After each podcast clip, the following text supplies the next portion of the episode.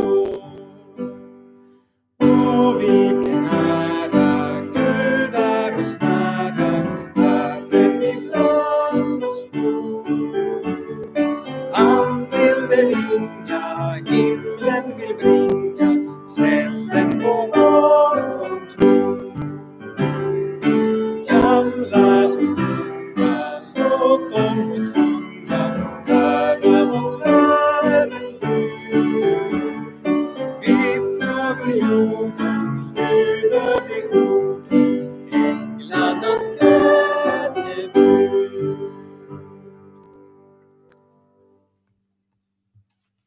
ska få eh, be tillsammans för vår gudstjänst. Så låt oss be.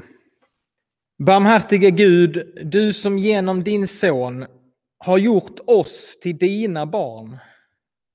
Hjälp oss att i hans jordiska ringhet se din himmelska makt, så att vi kan vara trygga under ditt beskydd.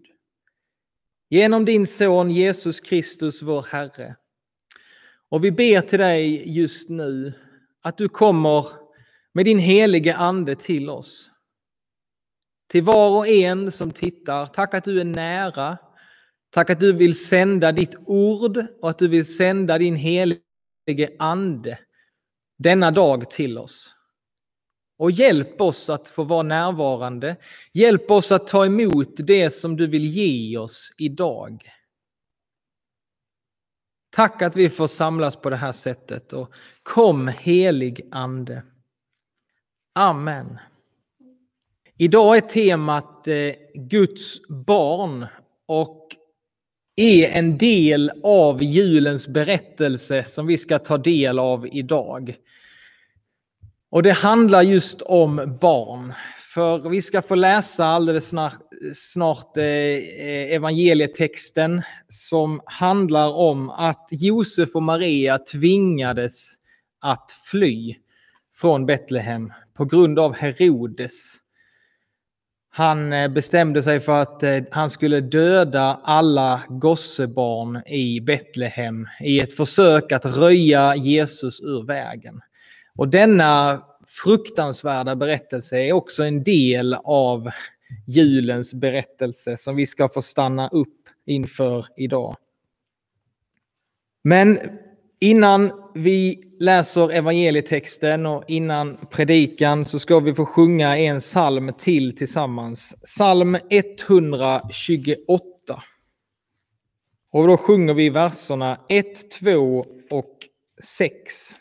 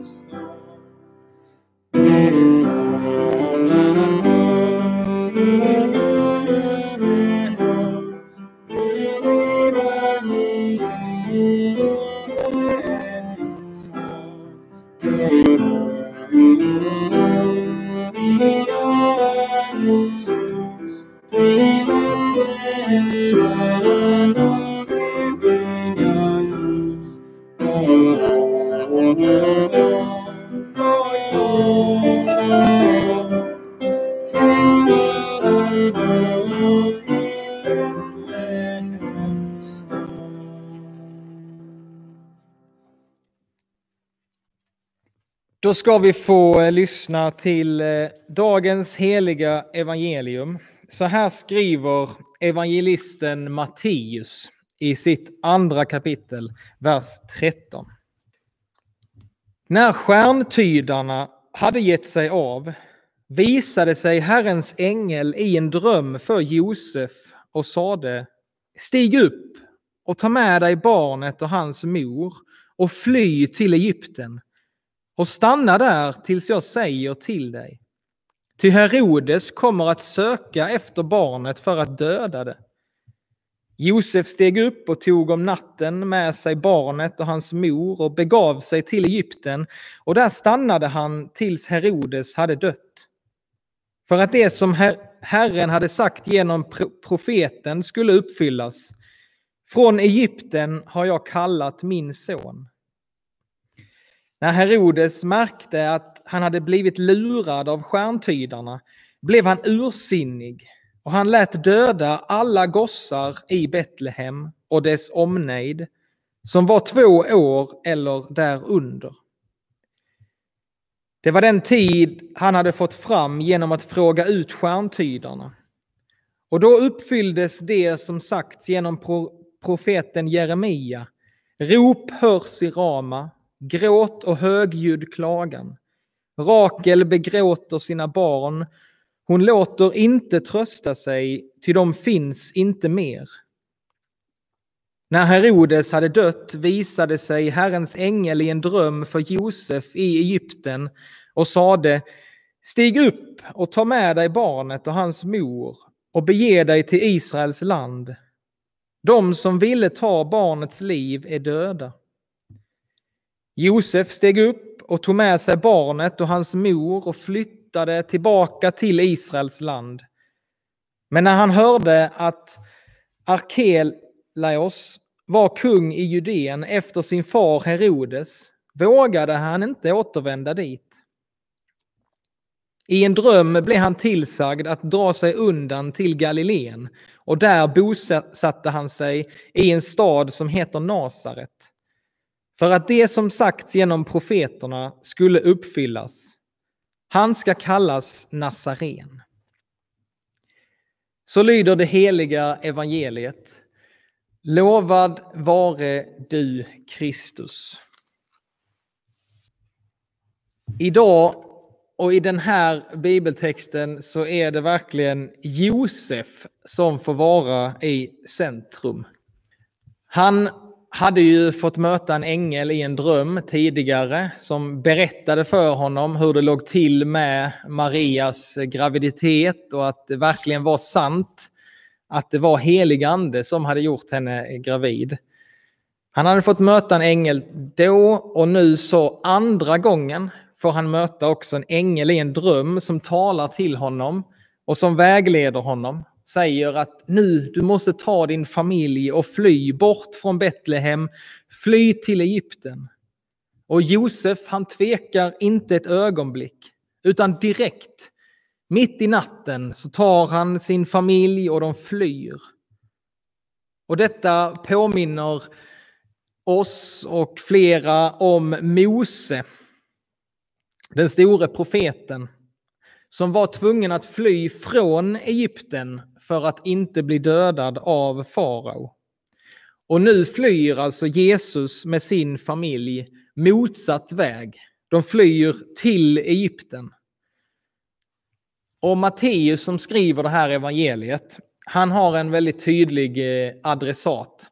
Han skriver sitt evangelium till judar. Han vill få sina judiska landsmän att förstå. I hela sitt evangelium så skriver han och han vill visa judarna att Jesus, han är verkligen den Messias som ska komma. Under hela Matteus evangelium så finns det hela tiden anspelningar tillbaka till Gamla Testamentet. Matteus han skriver för att övertyga judarna om att Jesus är Messias. För för Matteus så är Jesus verkligen den Messias som skulle komma. Och Matteus han vill också här visa att Jesus han är den nya Mose. Han är den nya Mose som ska leda sitt folk ur slaveriet i synd och död. Och bara i den här texten så finns det många anspelningar tillbaka till Mose. Matteus han citerar profeten Hosea där det står från Egypten har jag kallat min son. Och detta har man läst och så har man tänkt på Mose, att det var Mose som kallades ut ur Egypten. Men Matteus visar att det här handlar också om den nya Mose, om Jesus. Och när Mose föddes så lät farao döda alla judiska barn i Egypten i hopp om att röja Mose ur vägen. Och när nu Jesus föds, den nya Mose, så gör Herodes samma sak.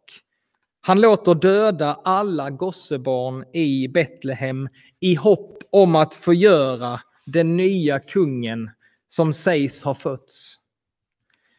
Och om man tänker på hur stort Betlehem var på den tiden så tror man att det rör sig om cirka 20 pojkar som dödades i Betlehem vid detta tillfälle.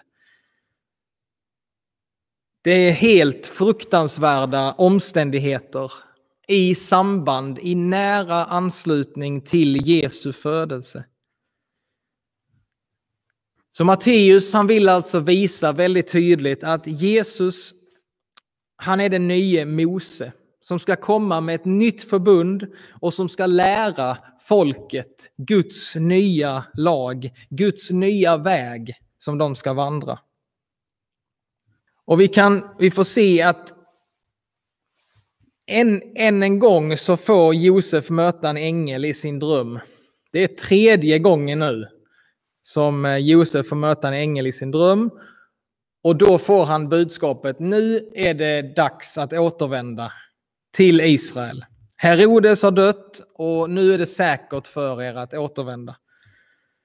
Och formuleringen som Matteus använder här är identiskt med det som Gud sa till Mose när han skulle återvända till Egypten. I Andra Mosebok 4.19 så kan vi läsa När Mose var i Midjan sade Herren till honom Vänd tillbaka till Egypten, ty alla de som vill röja dig ur vägen är nu döda. Så alltså samma sak händer med Jesus. Och Josef han återvänder nu med sin familj. Men han blir osäker när han hör vem det är som regerar. Och i en fjärde dröm, alltså fjärde gången, så får han möta en ängel i en dröm och då får han direktiven att ni ska slå er ner i Nasaret. Där är det tryggt för er och där är det tryggt för Jesus att växa upp. Och även här uppfylls profetiorna om Jesus enligt Matteus.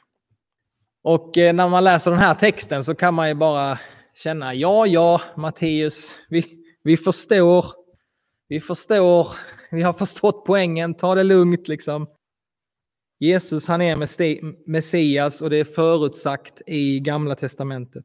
Men det är lite roligt med den här sista hänvisningen som Matteus har till Gamla Testamentet. För det är ingen som riktigt förstår vilken profetia som Matteus hänvisar till. I sin iver så slänger Matteus in en GT, en Gamla Testamentet-profia med en liten dålig teckning, verkar det som. Nej, han hade säkert sina grunder, men jag tyckte i alla fall att det var lite kul. Så i den här berättelsen så får Jesu pappa Josef, han får spela huvudrollen i den här berättelsen. Och sen läser vi inte mer om honom, inte i Matteus evangelium och troligtvis så lever inte Josef när Jesus väl börjar sin verksamhet i 30 års ålder. Men i den här, bara den här lilla barndomsberättelsen om Jesus, att han föds till en, att de får återvända Eh, till Nasaret. Bara i den här lilla berättelsen så ser vi lite av det som ska vara Jesu kommande tjänst. Alltså redan när han föds så finns det personer i hans eget folk som vill förkasta honom och som vill till och med döda honom. Och sen redan här i början av hans liv så ser vi att han blir hyllad som kung, men inte av det judiska folket, utan av främmande kungar som kommer med gåvor till honom.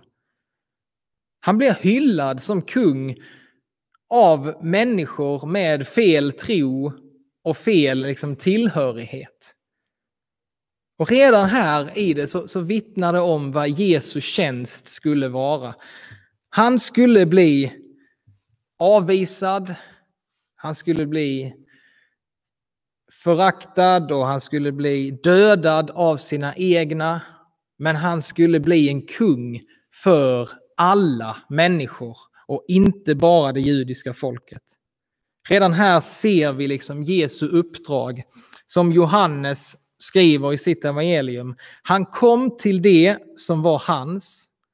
Hans egna tog inte emot honom. Men åt dem som tog emot honom gav han rätten att bli Guds barn.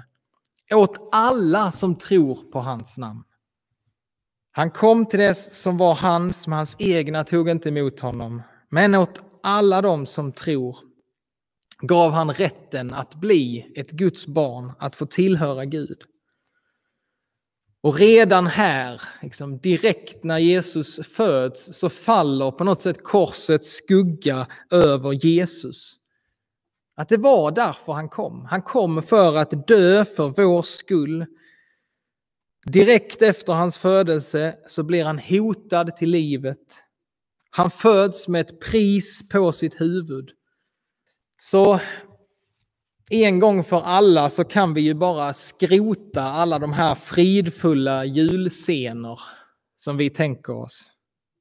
Det är inte så mycket frid när man är en hemlös flykting med ett pris på sitt huvud och barn dödas på detta sätt. Vi får inte göra julberättelsen för söt och fin. För då förlorar vi lite av den stora poängen med berättelsen. Alltså Gud, han kommer inte till världen på en dunkudde. Han kommer till den här världen rakt in i all nöd. Han går rakt in i nöden för vår skull. Gud, han går liksom rakt ner i smutsen.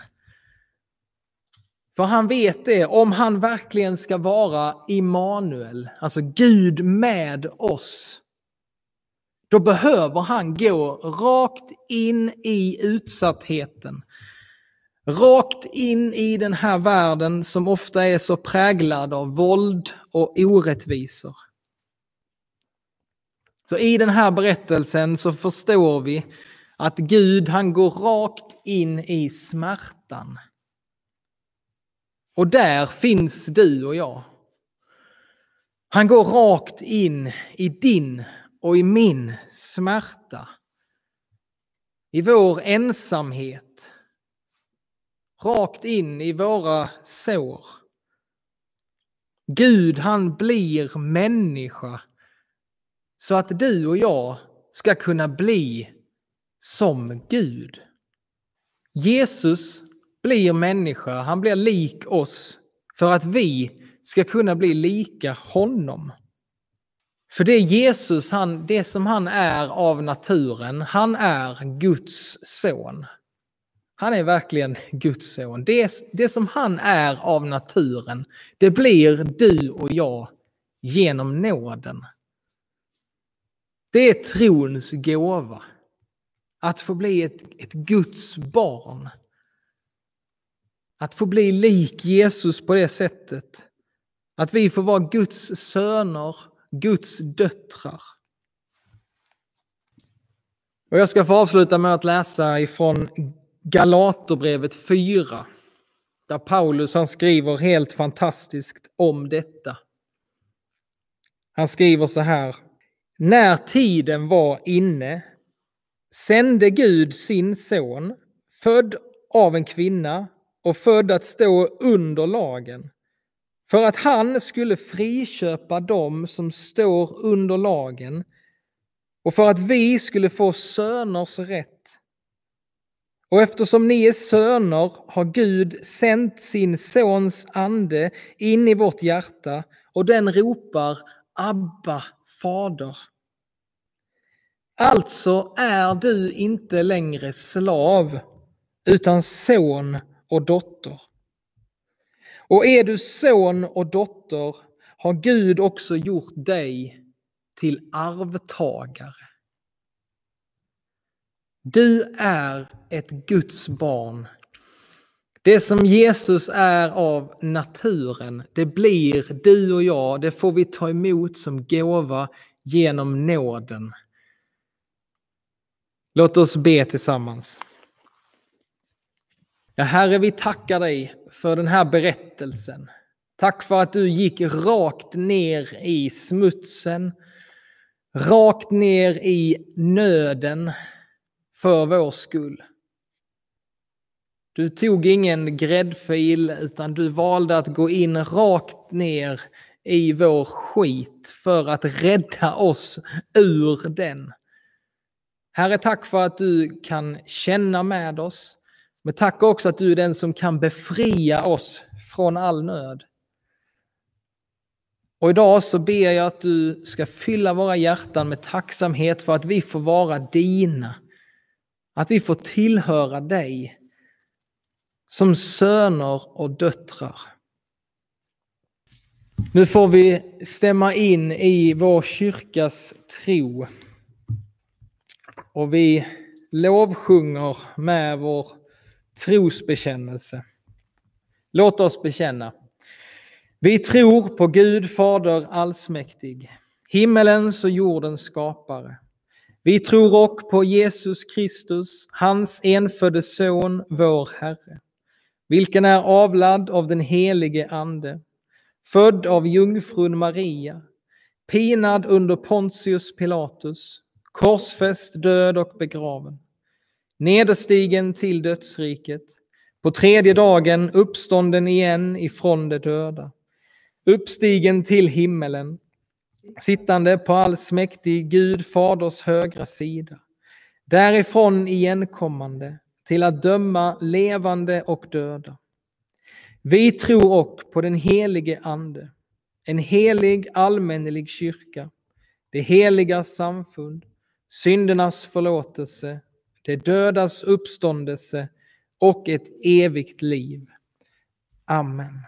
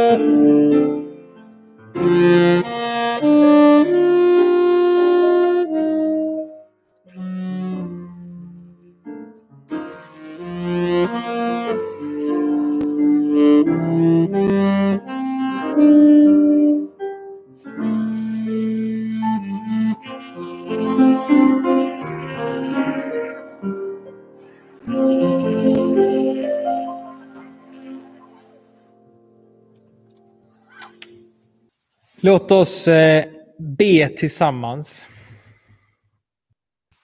Jesus Kristus från Betlehem, du vars föräldrar inte fick plats i härberget. Vi ber idag för alla hemlösa. Herre, förbarma dig. Jesus Kristus från Betlehem, du som föddes i ett stall. Vi ber för alla som lever i fattigdom.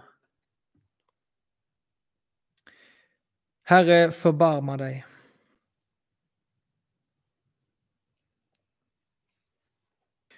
Jesus Kristus från Betlehem.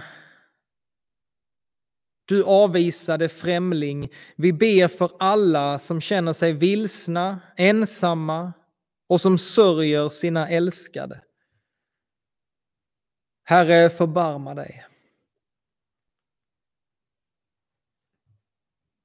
Jesus Kristus från Betlehem, dig som Herodes ville döda.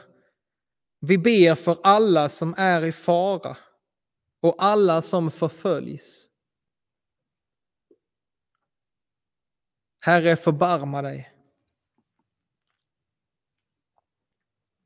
Jesus Kristus från Betlehem, du som levde som flykting i Egypten. Vi ber för alla som befinner sig långt hemifrån. Herre, förbarma dig. Jesus Kristus från Betlehem, i dig tog den evige sin boning. Hjälp oss att vi i alla människor vi möter ser Guds avbild. Detta ber vi om i ditt namn. Amen. Ta så emot Herrens välsignelse. Herren välsigne dig och bevara dig.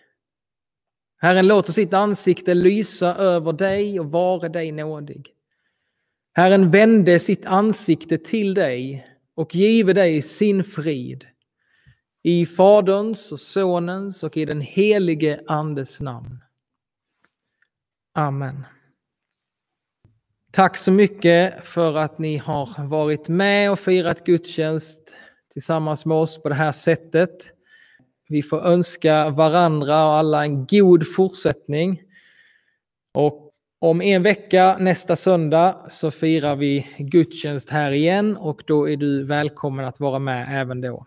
Är det så att eh, det är någonting som, som eh, vi kan göra för dig eller någonting som du ja, har behov av så tveka inte att höra av dig till mig eller någon annan i församlingen. För vi vill verkligen finnas till för varandra i den här konstiga tiden. Så eh, hör gärna av er till varandra och vi får fortsätta visa omsorg om varandra i den här tiden. Nu ska vi få eh, sjunga en sista psalm och sen är vår gudstjänst slut och vi sjunger då psalm 123.